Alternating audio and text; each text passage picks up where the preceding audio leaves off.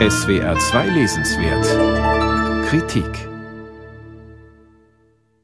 Nach dem Ende des Zweiten Weltkriegs kamen hunderte NS-Verbrecher über die sogenannten Rattenlinien nach Argentinien. Nicht alle von ihnen waren so prominent, dass sie wie Adolf Eichmann unter falschem Namen untertauchen mussten. Der KZ-Arzt von Auschwitz, Josef Mengele etwa, lebte jahrelang unbehelligt in der argentinischen Hauptstadt. Ein anderer KZ-Arzt, der Däne Karl Wernet, führte im Auftrag des argentinischen Gesundheitsministers seine Experimente an homosexuellen Häftlingen fort, die er in Buchenwald begonnen hatte. Und ein Mann aus dem Judenreferat im Auswärtigen Amt, Karl Klingenfuß, wurde gar Geschäftsführer der deutsch-argentinischen Handelskammer. Warum kamen diese Männer ausgerechnet in das Land am Rio de la Plata, fragt sich der Journalist Hannes Barmann in seinem neuen Buch Rattennest, Argentinien und die Nazis. Zahlreiche Mythen ranken sich seit Jahrzehnten um das Thema. Einer der bekanntesten ist, dass sich hinter der Flucht eine Geheimorganisation ehemaliger SS-Angehöriger namens Odessa befunden hätte. Ohne die Rolle der zweifellos zentralen SS-Netzwerke herunterzuspielen, konzentriert sich Baumann in seiner Darstellung ganz auf die Rolle Argentiniens. Nicht die Nazis, sondern der argentinische Staat hätte die Rattenlinien etabliert, schreibt Baumann. Im direkten Auftrag von Staatspräsident Juan Domingo Perón kümmerte sich eine geheime Gruppe in der Einwanderungsbehörde von Buenos Aires darum, Nazis und deren europäische Verbündete über die diplomatischen Vertretungsbehörden ins Land zu schleusen. Baumann begibt sich auf eine Spurensuche nach den Gründen für die Haltung der Staatsführung und holt dabei weit aus.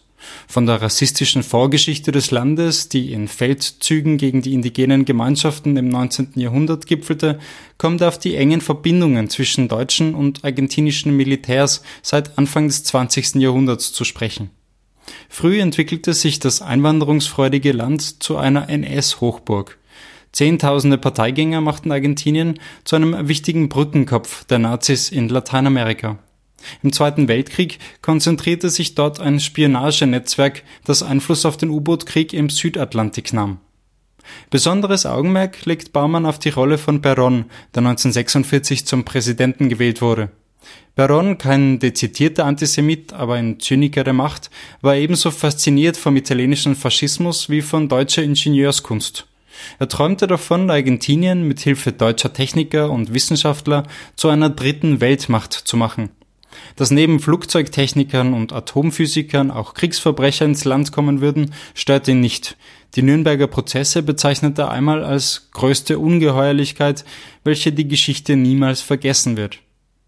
In einem rassistischen Klima, in dem Eugenik hoch im Kurs stand, war die argentinische Oberschicht außerdem froh über jeden weißen Einwanderer, der die argentinische Rasse verbessern würde, ungeachtet seiner Vorgeschichte. Kopfschüttelnd und zunehmend fassungslos liest man die akribisch recherchierte Anklageschrift gegen Perron und seine Schergen im Einwanderungsamt. Baumann punktet mit sagenhafter Detailkenntnis. In jedem der fesselnden Kapitel ist spürbar, dass sich der Lateinamerika-Kenner schon sehr lange mit dem Thema beschäftigt und aufschlussreiche Anekdoten praktisch aus dem Ärmel schüttelt. Das auf den ersten Blick barock anmutende Inhaltsverzeichnis erweist sich als ziemlich hilfreiche Gedächtnisstütze, um im Dickicht der zahlreichen Erzählstränge dies und jenseits des Atlantiks nicht den Überblick zu verlieren. Weniger überzeugend ist Baumanns eher oberflächliche Analyse des Peronismus, den er als Verursacher aller nachfolgenden argentinischen Krisen identifiziert. Als Blaupause für populistische Bewegungen in ganz Lateinamerika sieht er ihn gar in der Verantwortung für das heutige Fiasko in Venezuela. Erstens sprengt Baumann hier den Rahmen des Buches, zweitens verlässt er für einmal das Terrain des sorgfältigen Recherchierens und Abwägens und verfällt bei aller zutreffenden Kritik ins Dogmatische. Davon abgesehen ist sein Buch aber ein regelrechter Page-Turner, der eines der unrühmlichsten Kapitel argentinischer Geschichte facettenreich beleuchtet. Hannes Barmann, Rattennest, Argentinien und die Nazis, ist im CH Links Verlag erschienen. 270 Seiten kosten 20 Euro.